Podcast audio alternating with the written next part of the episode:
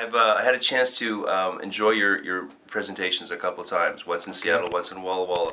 But this one is was different, and I thought your um, uh, discussion about the art of the restaurant, the theater, and that, that really helps sell the glassware. So let's get started. Hey, this is Christopher Chan, your host of Happy Hour Radio, and I'm here in uh, Woodinville for a great seminar with one of our industry greats, uh, actually on the service side, uh, George Riedel of the Riedel family, uh, an Austrian family of 260 years now, founded in 1756, is doing a presentation, hosting a fantastic presentation on the art of stemware. George Riedel, thanks so much for joining me on Happy Hour Radio.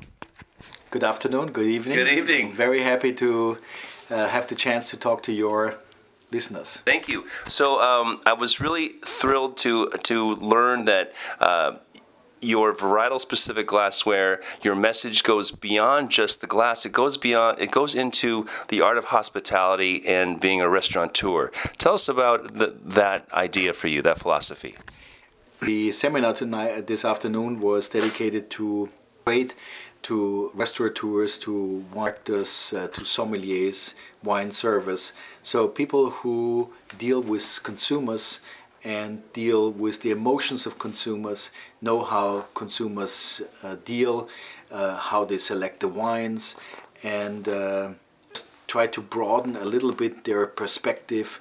Uh, to goal is when they meet customers and how they can improve this customer relation and improve kind of wine enjoyment by interacting with their customer, especially when they buy a special.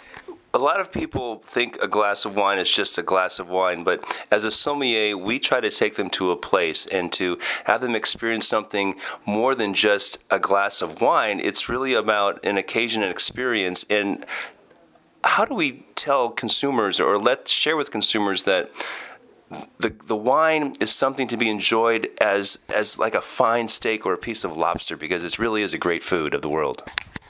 To me, wine comes with a price. Price can vary. So let's talk about uh, wines which uh, carry. Uh, so the customer who is going to make this kind of investment has a has an expectation of this wine. So about the wine, heard about the comes the sommelier who carries the responsibility and to make uh, this kind of uh, investment in emotional experience. This kind of emotional experience of this kind of subject is that the sommelier takes responsibility gently uh, into the wine, not to be overpowering but to talk about the wine if the customer is interested, ask him if he wants the wine, and it explains why the decant, not to decant, and it's the ultimate responsibility sommelier to pick the instrument which will deliver uh, the expectation of his customer because he wants his customer to have this kind of return on investment on his investment and this return on investment is measured by the level of satisfaction you get out of a bottle of wine. I agree. When it comes to satisfaction, we can think about a great piece of a lobster tail, perfectly cooked. But if it's served on a, a paper plate, it's still delicious, but it's not as elegant. It doesn't give you that sense of, of satisfaction and emotional. I have to disagree with you on oh. this on this on this point. Yes, like there is no uh, steak knife which can improve the steak. No, it is the glass interacts with the wine. Uh, based on gravity and physics. You drink wine based on gravity and shape, size, and opening of the glass delivers the wine to different parts of your palate where the wine changes perception. So it's really not so much of just looking at a pretty glass, but it's really the essence of understanding how glass wor- works. And this is my crusade, my crusade for better understanding of instrument glass conveying the message of wine to the senses of your customer. That's amazing. And you're right. I, I have to agree with your presentation tonight. The glass truly enhances all of the attributes that exist in there.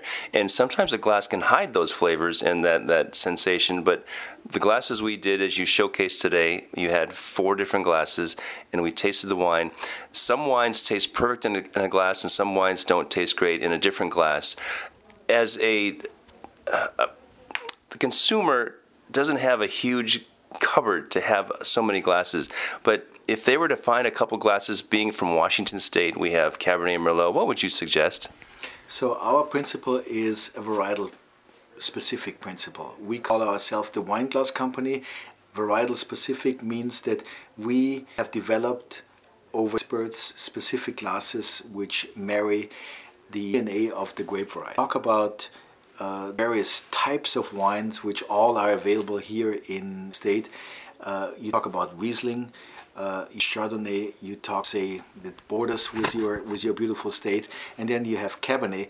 These kind of four varietals, each of them has a very particular personality which you can elevate uh, in its presentation uh, in extent that you We've had some fantastic wines here today at Columbia Winery, and um, George Riedel, your your family history dates back to 260 years. Was the were they creating glassware at that time, or how did what was the genesis of uh, this legacy? So we have been glassmakers uh, since uh, 260 years, which means we operated our own factories and uh, Czechoslovakia and um, and only uh, moving into Austria in 1957. Um, my father Klaus was the genius. The Riedels were making glass, but very different kinds of glass. Was reflecting the zeitgeist, spirit of the time, which was uh, what at the time was in fashion. So, but never stemware, never blown glass, all pressed glass, pulled glass, uh, glass beads. So very different stuff. And Klaus Riedel was the very first to create wine-friendly glasses. He is the hero uh, of every wine consumer, so to speak, because he taught the world of wine consumers, wine makers, that the right choice of glass is the emotions. It truly does. So, what was the first variety or the gl- the wine that was sort of perfected as as the the first glass made? There is the whole story is quite quite sensitive and quite in, in it's not that you can sit on a drawing board. It's something where you have a passion for wine, you like wine, you have the right friends, the right friends advise you, so you develop something. You notice that there's a difference when you taste the same wine in different shaped glasses. What is the reason for this kind of difference? And you're going to learn about it, and you're going to think about it, and you're going to step by step develop. And uh, uh, Klaus Riedel is, uh, has developed in 1950 a Burgundy Grand Cru glass, which nobody was using Burgundy at the time. Only later, this kind of shape was appointed to be the most remarkable uh, noir glass uh, in in history of our of our company.